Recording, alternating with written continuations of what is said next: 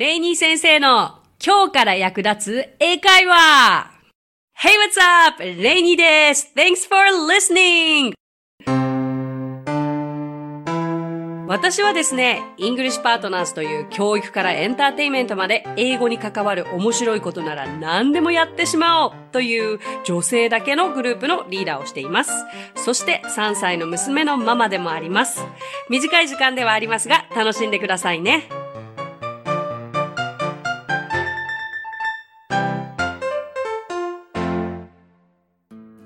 What's up everyone? レイニー先生です。さあ、今週も始めていきましょう。レイニー先生の今日から役立つ英会話。今週はね、絶対に役立つ情報だと思っています。というのも、今回はレイディ先生がどうやって英語が話せるようになったか、その勉強方法みたいなのを、もうそっくりそのまま正直にお話ししていきたいと思っているからなんですけれどもよく「どうやったら英語を話せるようになりますか?」とか「英語ってどうやって勉強したらいいんですか?」と聞かれるわけですよ。ね英語にもちろん近道なんかないわけですしダイエットと一緒ですけどえー、もうそういう方に、まあ、とりあえずイングリッシュパートナーズ来て、まずレッスン受けようよっていうふうになるわけですけど、でも本当にそのレッスンに来てくださったら、私とか他のメンバーたちがどういうふうに英語をこう勉強してきたかというのを直々にお伝えできるから、もう絶対そういう人たちと触れるべき触れることはまず一つの手ですよね。イングリッシュパートナーズで私がリーダーをやっているあのグループはみんなそれぞれバックグラウンドが違うのでネイティブのメンバーもいれば大体半分以上は独自の方法で英語を身につけたメンバーが多いんですよ。まあ、留学していたりとか帰国子女だったりとか。だからそれぞれが英語が喋れなかった苦労というのがわかるので、そういう人たちって生徒さんのあの初心者の方を教えるときに英語が本当にわからない方の気持ちが分かったりとか、私自身も英語が喋れなかった時期が16年あるわけですから、こっちの単語を使った方が相手に分かりやすいんじゃないかなとかをご提案できる。まあまあ、まあ、そうそういう感は働きますよね。そう。だから、とにかく英語が話せるようになるためには、話すことなんですよ。単純に。英語が話せるようになるためには、英語を話すこと。もうそれに限る。ね。へって、で、じゃあどうやって？ってなるわけじゃないですか。いや、今でこそインプットのツールってものすごいあるわけじゃないですか。その YouTube も見れるし、本だってあるし、こう無料でそれこそインプットできるツールなんて山ほどあるけれど、なんかインプットだけして、でも大切なのはアウトプットでもあるわけですよ。アウトプットだけしてたら、インプットがなかったらね、もちろんその引き出しがなくなっちゃうわけですけれども、入れた分の知識をやっぱりどこかで発揮するという機会が大切だから、いろんな英会話スクールがあったりとかオンラインだって今すごく流行ってると思いますしだからそういう私たちイングリッシュパートナーズはそのアウトプットの場としてとても使っていただけたら嬉しいなと思っていますよ。私もね、あの前にお話ししたわけですが、まあ、スピーチコンテストで優勝した経験があったりとか、まあ、英語が好きという気持ちから、まあアメリカ留学したって別に英語なんてちょろいよぐらいな気持ちで留学生活が始まったわけですよね。そうそう、17歳の時でしたけれども。そうだけどなんか夢に描いているアメリカ生活といざ現実的に生活が始まってみると、まあ180度違うんですよね。まあ夢に見てた頃って、アメリカって何ですかね？自由、広い、素晴らしい。もうこの表現力のなさ。ハリウッド、ブロードウェイ。うん、なんかもう、すべてはアメリカに行ったらどうにかなるのではないかと私の中で思ってたわけですけれども。えっと、私は、えー、ウォールナットヒルスクールというボストンにある芸術高校に、まず高校は行って、で、そこでミュージカルシアターを専攻したんですよね。はい。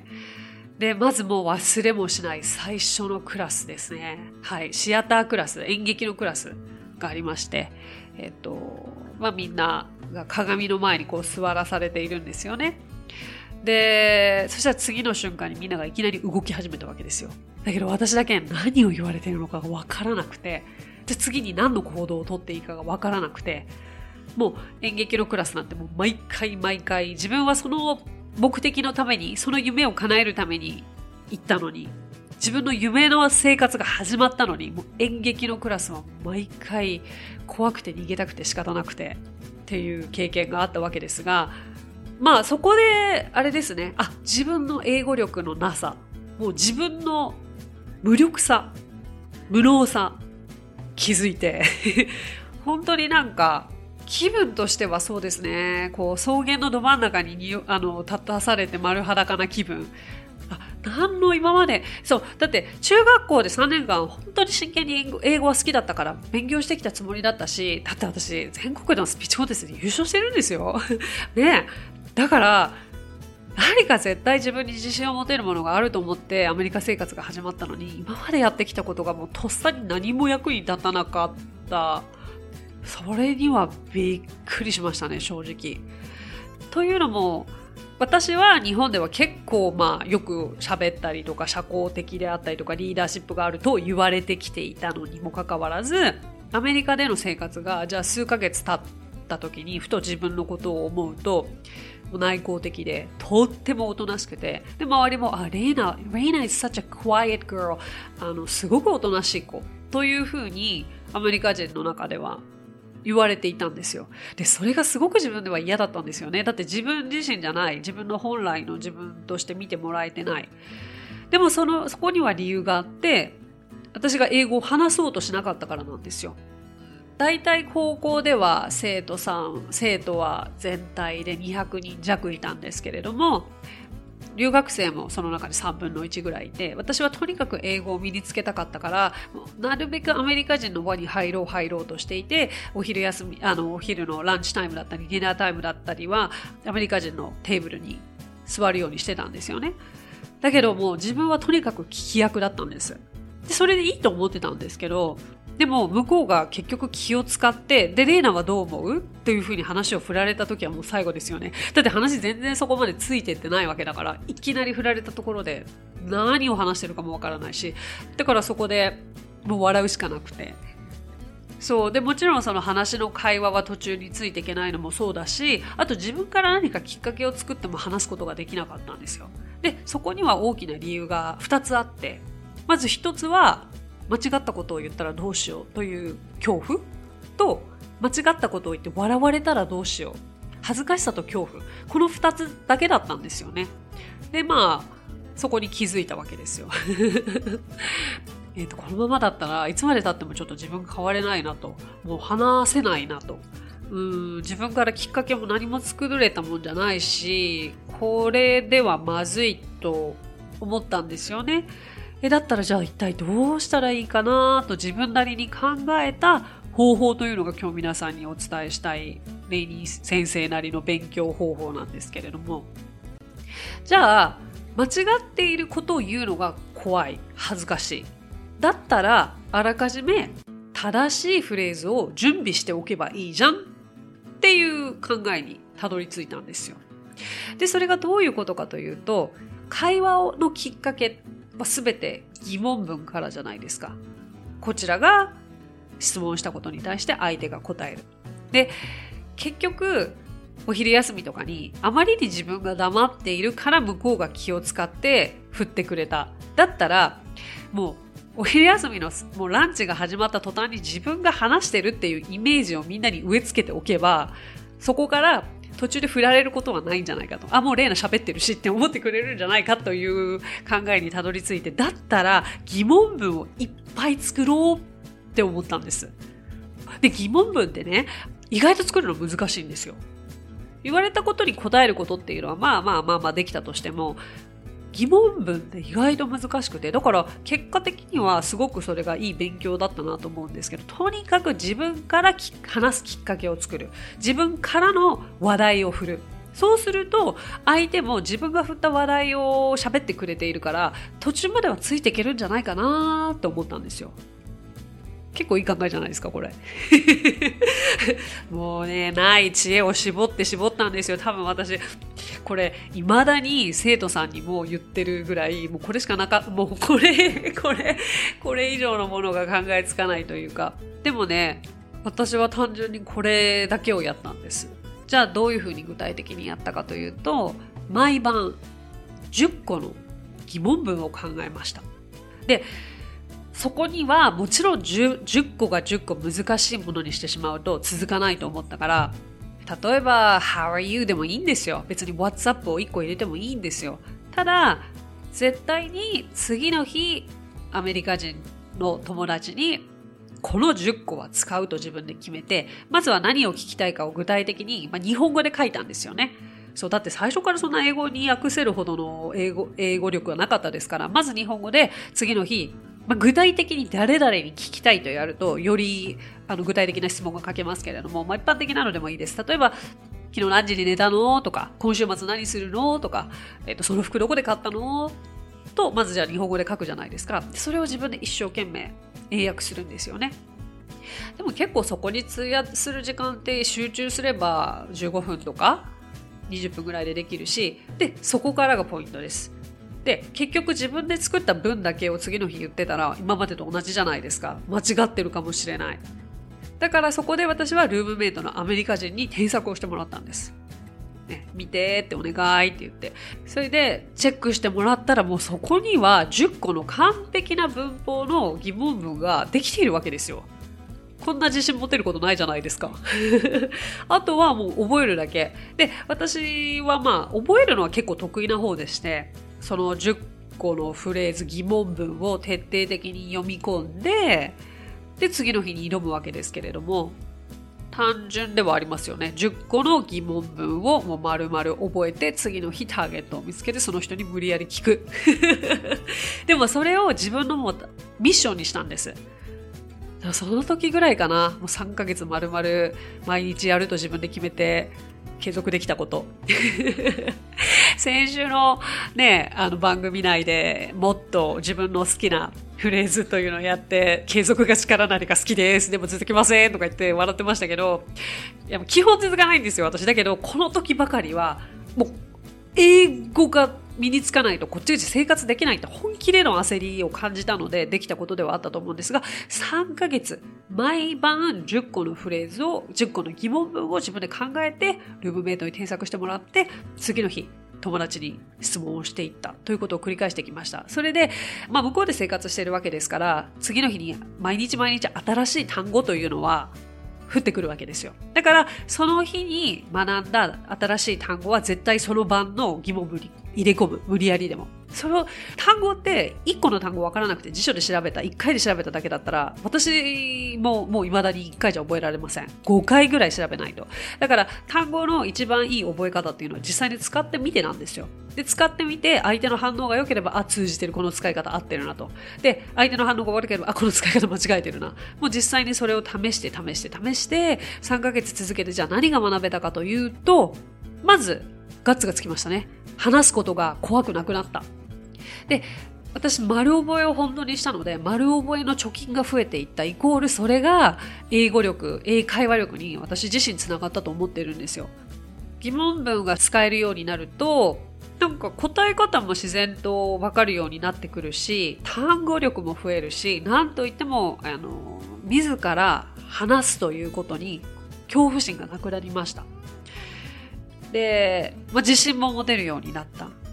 だから、未だにですけれども、ドラマ見てたりとか、映画見て、すごくいい、この単語使ってみたいとかいうフレーズがあったら、自分でメモしたり、携帯に入れたりして、あの、会話でさらっと使ってみようとするし、そういう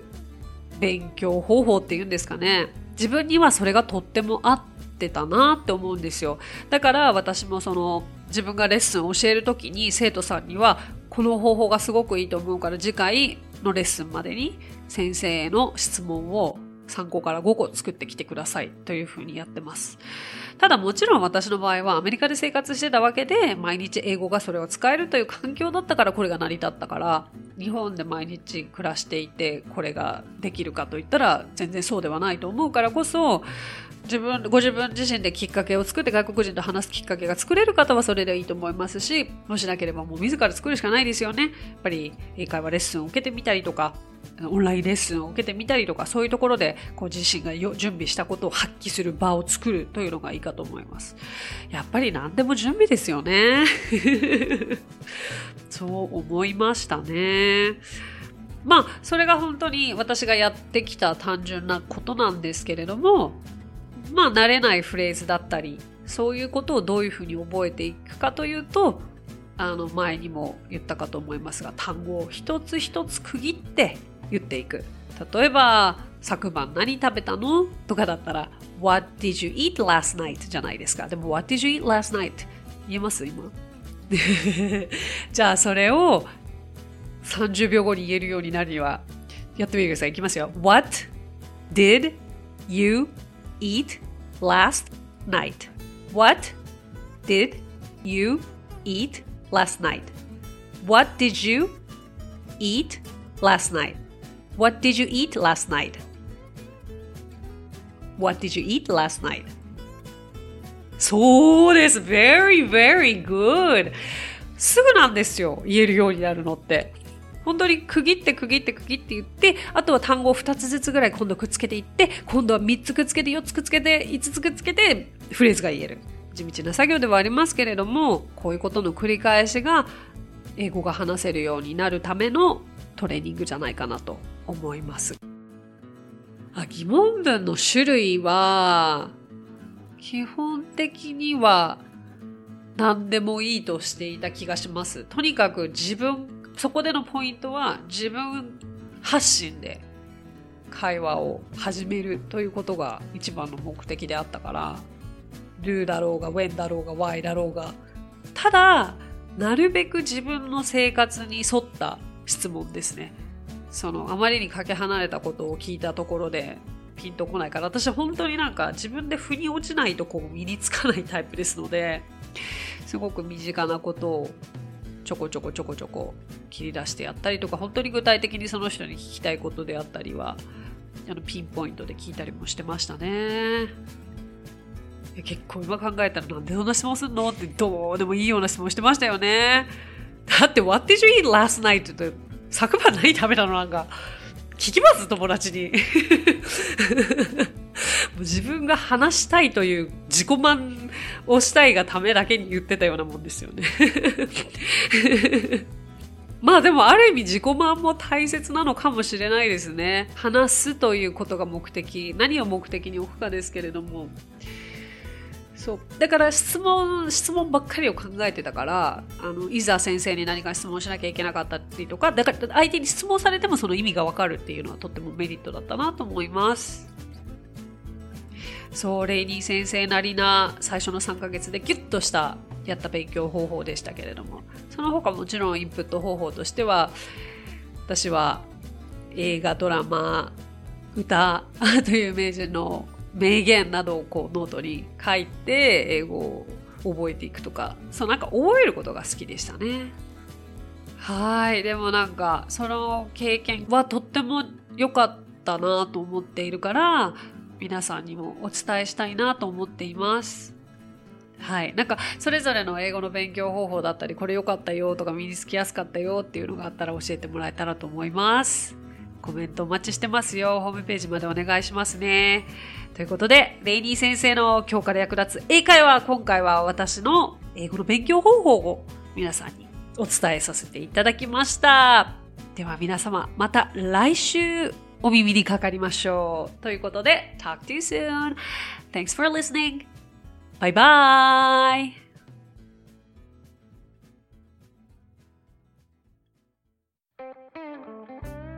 配信を聞き逃さないためにも各ポッドキャストで登録やフォローをお願いします。さあ、ここでレイニー先生の活動をご紹介させてください。まずは、イングリッシュパートナーズの出張英会話スクールでは、私たちと楽しく英語を身につけたいという生徒さんを随時募集中。オンライン英会話レッスンもやっていますよ。